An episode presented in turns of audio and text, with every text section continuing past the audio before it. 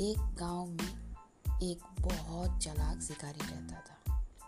उसे हिरन का शिकार करने का बहुत शौक था। वो एक बार एक बार हिरन की शिकार की तलाश में घने जंगल में चला गया। रात चलते चलते उसे बहुत दूर निकल गया। उसे कोई भी हिरन नहीं दिखाई रास्ते में उसे एक बहुत बड़ा सुअर दिखाई पड़ा। फिर भी उसने पहले हिरन का शिकार करना चाहा, क्योंकि उसे पता था कि वह सुअर भागने वाला नहीं है।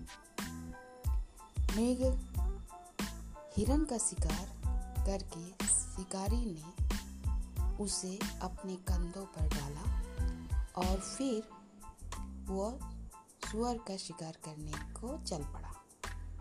वो मन ही मन सोच रहा था कि चलो, आज तो कई दिनों का बंदोबस्त हो जाएगा। आज सुअर और हिरन का मांस उसके लिए कई दिनों तक के लिए बहुत ज़्यादा हो जाएगा। केवल वो ही नहीं, वो उससे अपने मित्रों को भी भोज दे सकेगा। जब स्वर को उसने, उसे दिखाई दिया तो उसने हिरन को अपने कंधे से उतारकर एक पेड़ के नीचे रख दिया और सुअर पर तीर चलाने के लिए गया। जैसे ही उसने सुअर पर तीर चलाई सुअर की छाती पर तीर लगा और वह गुस्से से भरकर शिकारी पर झपटा।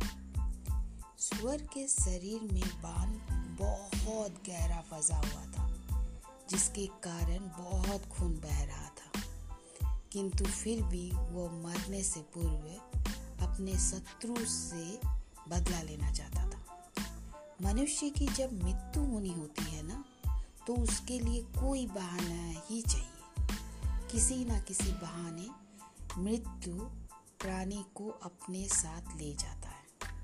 वही हाल उस समय शिकारी का हुआ। सुअर ने क्रोध में अंधा होकर उस पर इतना ज़ोर से आक्रमण किया कि शिकारी धरती पर चित हो गया। धरती पर गिरते ही उसके मुँह से अंतिम चीख निकली। सुअर भी उस शिकारी के साथ ही तड़पता तड़पने लगा था। उसका भी अंतिम समय आ गया था।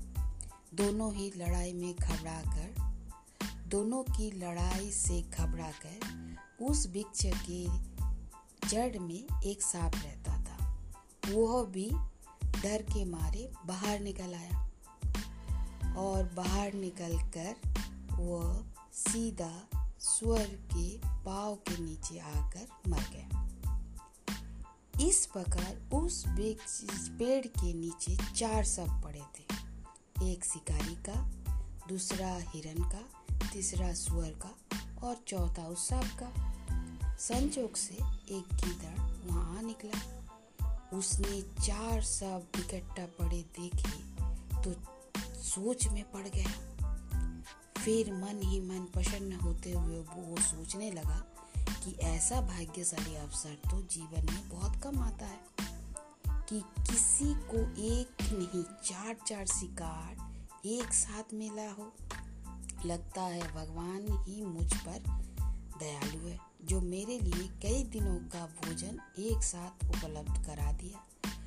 इसमें से किसे किस प्रकार और कब खाया जाए यही सोचने लगा, यदि कोई वस्तु किसी भी प्राणी को आवश्यकता से अधिक मिल जाए तो उसके लिए उसे संभालना एक समस्या बन जाती है। वही दशा उस समय गिदड़ को हो रही थी? वो अपने में ही उलझा हुआ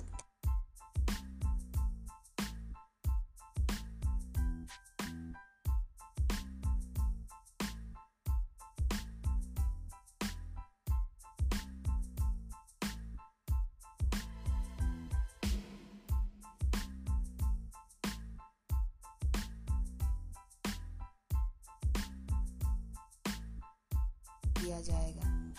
जब इन तीनों का मांस समाप्त हो जाएगा तो एक दिन इस सांप से, सांप का मांस से भी काम चलाया जाएगा। वही आज की बात है। तो वो इस मनुष्य की डोरी से ही अपना काम चला लेगा। वह भी तो चमड़े के ही बनी हुई है। लालची गीदड़ ने वो सोचकर अपने तेज दांतों से उस डोरी को जो ताट धनुष की ताट को जैसे ही काटा, उसके काटते ही धनुष की लकड़ी बिजली की सी गति से टूटकर सीधे गिदड़ की छाती में धस गई। इससे पहले कि गिदड़ सांस ले पाता, लकड़ी उसके शरीर के आर पार निकल गया। अब वहीं पर पांचवा सब गिदड़ का भी धरती पर दिखाई देने लगा। इस कहानी से वही शिक्षा मिलती है कि इंसान को अधिक लालच करना नहीं चाहिए। जैसे कि कहानी में स्पष्ट है कि यदि शिकारी स्वर का लालच ना करता तो जान से हाथ नहीं धोना पड़ता। यदि गीदड़ महीनों का हिसाब ना लगाता तो हिरन का नरम मांस खाकर चला जाता तो उसे भी जान से हाथ नहीं धोना पड़ता। अतः लालच को अपने जीवन में कभी कोई स्थान ना दें। धन्यवाद।